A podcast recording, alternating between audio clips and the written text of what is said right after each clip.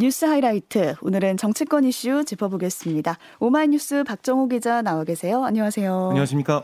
네, 민주당이 얼마 전 국회 시정연설을 보이콧했는데 이에 대해서 윤석열 대통령이 입장을 밝혔습니다.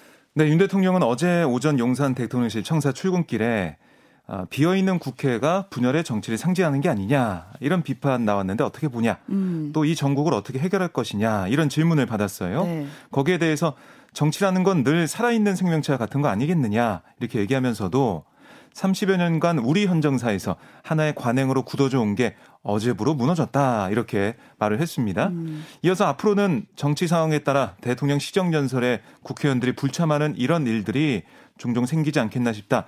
그건 결국 대통합뿐 아니라 국회에 대한 국민 신뢰가 더 약해지는 게 아닌가라고 지적을 했습니다. 네.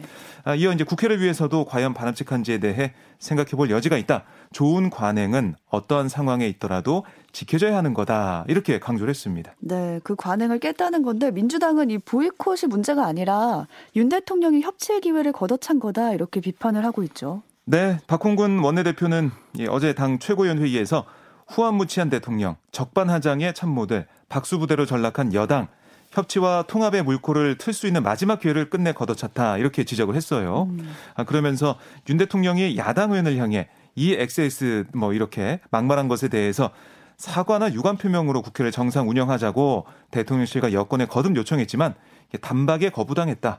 윤 대통령은 자신의 발언에 유감은커녕 사과할 일을 하지 않았다는 궤변을 더했다. 뻔뻔한 거짓말에 정말 놀랐다. 이렇게 비판을 했습니다. 네.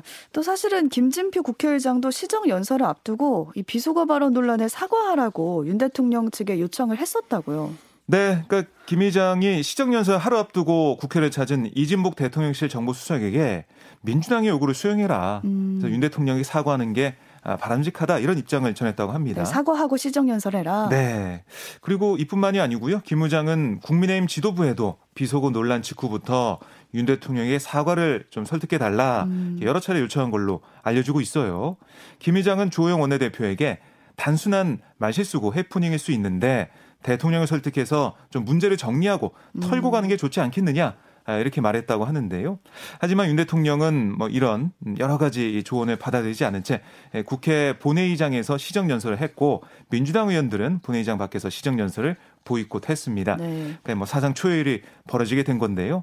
이제 내년도 예산안 심사를 국회에서 해야 돼요. 그런데 이렇게 여야의 대치가 이어지고 있어서 예산 전국도 순조롭지 않게 흘러갈 거다 이런 관측이 나오고 있습니다. 네, 대통령실에서도 아마 그렇게 예상하고 있는 것 같은 게 준 예산 집행 가능성까지 좀 염두에 두고 대응 방안을 검토하고 있다고요. 네, 그러니까 이 야당의 여러 가지 비판, 뭐 예산 삭감 비판, 뭐 이런 여러 가지 비판에 대해서 좀 야당의 입장을 막 받아들여서 조정하는 그런 쪽이 아니라 아, 준예산 집행 가능성까지 염두에 두고 있다 이런 얘기인데요. 야, 야당의 협조 없이 진행할 수 있는 방안을 생각해 보는 거네요. 계속 뭐 대치 상황이 이어질 수도 있다 음. 이렇게 보는 거예요. 그러니까 준예산은 내년도 예산안이 올해 회계연도 마지막 날인 12월 31일까지 처리하지 못할 경우에 최소한의 예산을 전년도 예산에 준해서 편성하는 거 이걸 의미하는데 이 준예산이 집행되면은 일단 새 정부가 추진하려던 각종 사업 관련 예산은 전액 쓸 수가 없게 되고요. 음. 사실상 정부 기능 유지를 위한 관리비, 인건비 이런 것들만 지출할 수가 있습니다. 근데 지금까지 집행된 적이 없다면서요? 네. 그러니까 과거 정부 쭉 봐도 네. 예산 심사 표류 가능성을 고려해서 준예산 편성을 준비한 적은 여러 번 있었지만 집행까지 이른 적은 한 번도 없었거든요. 음. 하지만 대통령실은 이 준예산 사태도 배제하지 않는 기류를 보이고 있고 아, 이런 사상 초유의 사태를 우려해서 국민의힘은 민주당의 일부 예산 증액 감액 요구에 열려 있다. 뭐 이런 입장을 보이고 있는데 하지만 이 재정 건전성을 해치는 이른바 포퓰리즘성 예산 이런 요구는 결국 수용할 수 없다. 음. 이게 뭐 어떻게 보면 당정 간의 사전 조율한 확고한 방침이다라고 전해지고 있습니다. 일단 대통령실은 국회 상황을 주시할 걸로 좀 전망이 되는데 12월 2일이 법정 시한 만료고 네. 12월 31일 처리가 안 되면 준예산이기 때문에 시간이 뭐 그렇게 많지 않은 상황이에요. 그래서 여야가 어떻게 협의해 나갈지 좀 지켜봐야겠습니다. 예. 검찰은 지금 민주당 이재명 대표의 대선 자금 수사도 진행을 하고 있는데 새로운 사실이 나왔어요. 정진상 민주당 대표실 정무조정실장이 유동규 전 본부장에게 연락을 했던 그 상황이 드러났습니다. 네, 검찰은 지난해 9월 29일 유 전 본부장이 압수수색 직전 창문 밖으로 집어 던진 휴대전화에서 이정 정 실장이 텔레그램으로 이제 보낸 메시지를 발견했는데요. 음. 디지털 포렌식 결과 정 실장은 이 당일 오전 5시 6분부터 6시 53분 텔레그램을 통해 유 전 본부장에게 세 번 전화를 걸었습니다. 네. 그러니까 유 전 본부장이 전화를 받지 않으면서 이 텔레그램에는 부재중 전화로 기록이 됐는데요. 유 전 본부장과 통화하지 못한 정 실장 오전 7시 20분에 안 좋은 마음 먹지 말고 통화하자 동규야 뭐 이런 메시지를 남겼습니다. 음. 아, 당시 급박한 상황을 고려해 보면 유 전 본부장이 검찰 수사의 압박을 느껴서 뭐 극단적인 선택을 하거나 정 실장 등에게 불리한 내용을 검찰에 진술할 수도 있다. 이렇게 우려한 걸로 추정이 되는데요. 네. 정 실장은 압수수색 전날과 당일 아이폰 간 상호 음성통화 기능이죠. 이 페이스타임으로도 유 전 본부장과 8차례 연락을 시도했거든요. 음. 압수수색 당일 오전 8시 8분 이 페이스타임으로 전화를 걸어서 7분 39초간 유 전 본부장과 통화한 게 마지막이라고 전해지고 있습니다. 네.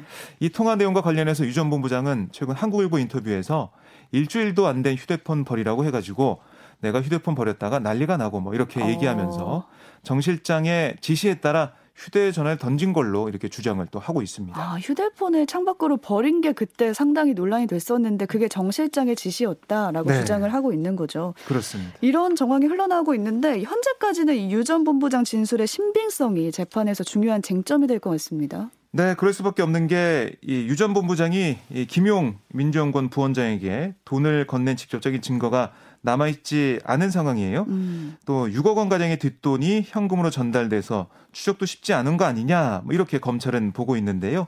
전달 장소 역시 차 안과 같은 그러니까 제3자가 없을 가능성이 큰 기밀한 공간이 지목되고 있습니다. 네. 이에 대해 김용 부원장 측은 검찰이 유 전 본부장 진술에 놀아났다 이런 입장인데요. 음. 구속된 김 부원장은 현재 유 전 본부장으로부터 돈을 받은 사실이 없다 라면서 진술 거부권을 행사를 하고 있습니다. 네. 그러니까 김 부원장 변호인의 얘기를 좀 들어보면 검찰이 기록으로 갖고 있을지는 몰라도 우리가 알기로는 유동규 진술에는 증거가 없다. 돈을 받지 않았다는 입장에서 진술하는 게 의미가 없다고 생각해서 이 진술 거부권을 행사하고 있다. 이렇게 설명을 했습니다. 네. 아, 검찰은 뭐 그런데도 김 부원장의 혐의 입증을 자신하고 있는 그런 분위기인데요. 음. 금품의 최종 전달자인 유 전 본부장이 뭐 구체적이고 일관된 진술을 하는 데다가 자금원이었던 남욱 변호사 또 전달자 역할을 한 정민영 변호사 등 관련자들의 진술도 일치한다 이렇게 좀 보고 있습니다. 음. 검찰이 얼마나 신빙성 있고 일관된 진술을 확보하느냐 또 증거까지 확보할 수 있느냐 뭐 이게 계속 관건으로 남아 있을 걸로 보입니다. 네, 현재 김용 부원장은 진술 거부권을 행사하고 있고 검찰은 입증을 자신하고 있고 이런 상황 보이고 있습니다. 네. 이런 가운데 민주당 내에서는 이재명 대표 퇴진론까지 나오고 있는데 여기에 박지현 전 공동 비대위원장이 반대 입장을 냈습니다. 네, 당내 소장파로 불리는 김혜영 전 최고위원 지난 22일 이재명 대표를 향해서 그만하면 됐다. 이제 역사의 무대에서 내려와 달라 이렇게 요구를 했었는데요. 음. 하지만 이재명 대표에게 쓴소리를 해왔던 박지원 전 공동 비대위원장은 페이스북을 통해서 이 대표에 대한 의혹이 사실로 밝혀진 것은 하나도 없다. 아직까지는 정치 보복의 혈안이 된 검찰의 일방적 주장일 뿐이다. 이렇게 반대를 했습니다. 네, 오랜만에 목소리 듣는 것 같아요. 그렇습니다. 그러면서 이 대표 우리 당의 당원과 국민이 선택한 명실상부한 대한민국 제1당의 대표다. 아, 쓴소리를 멈추진 않겠지만 저는 이재명 대표와 함께 야당 탄압에 맞서서 저항할 거다. 이렇게 강조를 했습니다. 음. 아, 그러면서도 이제 전략과 전술을 바꿔야 한다라고 4대 아, 원칙을 좀 제시를 했는데요. 범국민 대책 기구를 만들자. 또 국회에서의 입법 투쟁을 하자. 윤석열 정권의 경제 무능을 파헤치고 해결책을 제시하자. 또 검찰 수사 민생을 철저히 분리하자 이렇게 제안을 하면서 이 방탄 투쟁이 아니라 아, 민생 투쟁으로 바뀌어야 된다.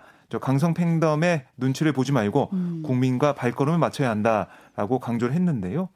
이 김혜영 전 최고위원의 발언 이 입장 이후에 뭐 전재수 의원도 그렇고 박지원 전 위원장도 그렇고 이 당 내에서는 지금은 뭐 단일 대우로 어, 이런 검찰의 여러 가지 수사에 좀 대응을 해야 된다 이런 음. 얘기를 계속 하고 있는 상황이거든요. 아직까지는 검찰의 이런 압수수색이나 수사 과정에서 대응하는 민주당의 모습을 계속 볼 수 있을 것 같습니다. 네. 어제 갑작스러운 사퇴 소식도 들려왔는데 국가정보원 2인자로 꼽혔던 조상준 기획조정실장이 돌연 사퇴했어요. 근데 조 전 실장은 윤 대통령의 최측근으로 꼽혀서 좀 주목이 되고 있습니다. 네, 이조 전 실장은 서울대 법대를 거쳐서 대검 중앙수사부 검사, 대검 수사지휘과장, 서울중앙지검 특수 2부장 등을 지냈는데요.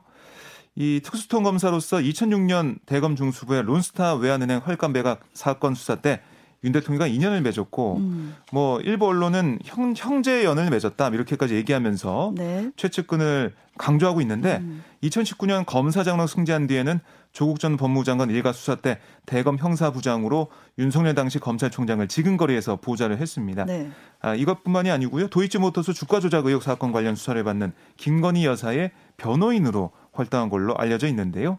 아, 이 때문에 윤 대통령이 자신과 오랫동안 긴밀한 관계를 쌓아온 조 전 실장을 이 기조실장, 기조조정실장에 기용함으로써 국정원 개혁에 박차를 가하려는 거 아니겠느냐 음. 이런 관측이 나온 바 있습니다. 그런데 갑자기 사퇴를 해가지고 이유가 뭔지 좀 주목이 되고 있는 건데 사퇴 과정도 좀 이례적이었던 것 같아요. 사퇴하겠다는 거를 김규현 국정원장 측에 먼저 알리지 않고 그 전에 용산 대통령실에 보고를 했다고요.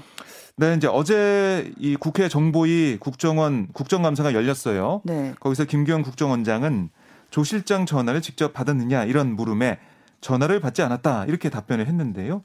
이 국정원 대상 국정감사는 비공개 진행되지만 여야 음. 간사들에게 전한 내용입니다. 김 원장은 이 그저께 밤에 대통령실 소속 담당 비서관의 전화로 조 실장 사의를 통보받았다라고 얘기를 했고요. 아울러 국정원은 조 실장 면직 사유를 일신상의 이유라는 것 외에 구체적으로 파악하지 못했다라고 밝혔습니다. 음. 그러니까 윤 대통령은 이렇게 조 전 실장의 사의를 수용해서 재가를 했고 이 면직 처리가 됐는데요. 면직 처리에 따라서 조 전 실장은 어, 국회 정보위 국정원 대상 국감에도 출석하지 않았습니다. 네. 어, 이런 상황에서 좀 갑작스러운 음. 사의 표명 또 이게 바로 뭐 수리가 되는 상황 이게 과연 어떤 일이 있었느냐 음. 이런 여러 가지 의문이 제기가 되고 있습니다. 네, 여러 가지 정말 추측이 나오고 있는데 추측들 어떤 게 있을까요? 네, 뭐 우선은 대통령실에서는 일신상의 사유다. 또 음. 대통령실 관계자들 얘기를 들어보면은 뭐 몸에서 뭐가 발견돼 가지고 그것 때문에 입원을 했다. 음. 건강상의 이유를 또 얘기를 하더라고요. 근데 뭐 정보지 등에서는 김규현 원장과의 인사를 둘러싼 갈등설, 방위 산업 관련 비리 연루설, 뭐 음주운전설 건강 이상설 미확인 루머들이 좀 퍼지고 있는 상황인데 굉장히 많네요. 그렇습니다. 일부 언론은 이 조전 실장이 핵심 보직 인사안을 윤 대통령에 보고 있지만 이후 김 원장 안대로 다시 뒤집혔다. 음. 아, 그래서 이런 취지의 보도를 하기도 했고 어, 또 이게 인사가 아, 조 실장, 조 전 실장의 뜻대로 안 되다 보니까 조 전 실장이 그냥 나온 거 아니냐 이런 얘기도 있습니다. 국정원은 어제 이제 국정감사에서 인사 갈등선을 부인했고 네. 다른 루머에 관해서도 확인하지 않았는데요. 대통령실도 좀 말을 아끼면서도 확대 해석을 경계하는 그런 모습입니다. 그리고 사퇴 시점도 의혹을 키우는 분위기인데 음. 공교롭게 국감 일정과 겹친 건지 국감을 염두에 둔 것인지 좀 해석이 엇갈리고 있습니다. 네. 여기다가 직속 상관인 국정원장을 건너뛰고 대통령실에 곧바로 사의를 표명한 거 물론 임명권자가 대통령이에요. 음. 그럼에도 불구하고 대통령실에 이 다이렉트로 직접 이 직보하면서 음. 사의를 표명한 게 이례적이다. 이런 평가도 나오고 있습니다. 네, 좀 논란이 계속될 것 같고요. 민주당은 지금 김진태 강원도지사가 빚을 못 갚겠다라고 하면서 촉발된 이른바 레고랜드 사태를 앞세워서 공세에 나서고 있습니다. 네, 이재명 대표가 어제 최고회의에서 한 발언을 좀 보면 레고랜드 사태에 대해서 이 무능, 무책임, 무대책, 정말 삼무 정권의 모습을 적나라하게 드러낸 대표적 사례다. 이 정부 상황이 IMF, 그러니까 국제통화기금 사태 발생 당시에 정부 모습과 너무 닮아 있다라고 비판을 했고요. 음. 박홍근 원내대표도 이 어설픈 정치셈법으로 이 전임 최문순 지사 지우개에 나선 이 무지의 아, 이 김진태 지사가 만든 대혼돈이다. 이번 사태의 방화범은 김 지사고 방조범은 윤석열 정부다라고 주장을 어, 했습니다. 네. 그리고 박 원내대표는 현 상황을 김 지사 이름을 따서 진퇴양난이다라고 지칭하기도 했는데요. 당내 의원 연구 모임엔 더 미래도 규탄문을 내고 경제 문외한인 검사 출신 강원도지사 경제에는 능력도 관심도 없는 검사 출신 대통령 조합의 국정 운영 결과는 처참하다. 검찰 출신 수장들이 우리 경제를 망치고 있다라고 진단을 했습니다. 네. 자 이렇게 뭐 그야말로 파상 공세를 펼치고 있으면서 어제는 당내 김진태발 금융위기 사태 긴급 진상조사단 당내 기구도 꾸렸어요. 조사단장을 맡은 김종민 의원은 기자회견에서 이번 사태의 진상을 조사하고 전방위적 대책을 마련하기 위해서 국정조사도 추진할 거다 음. 이렇게 얘기를 했는데요.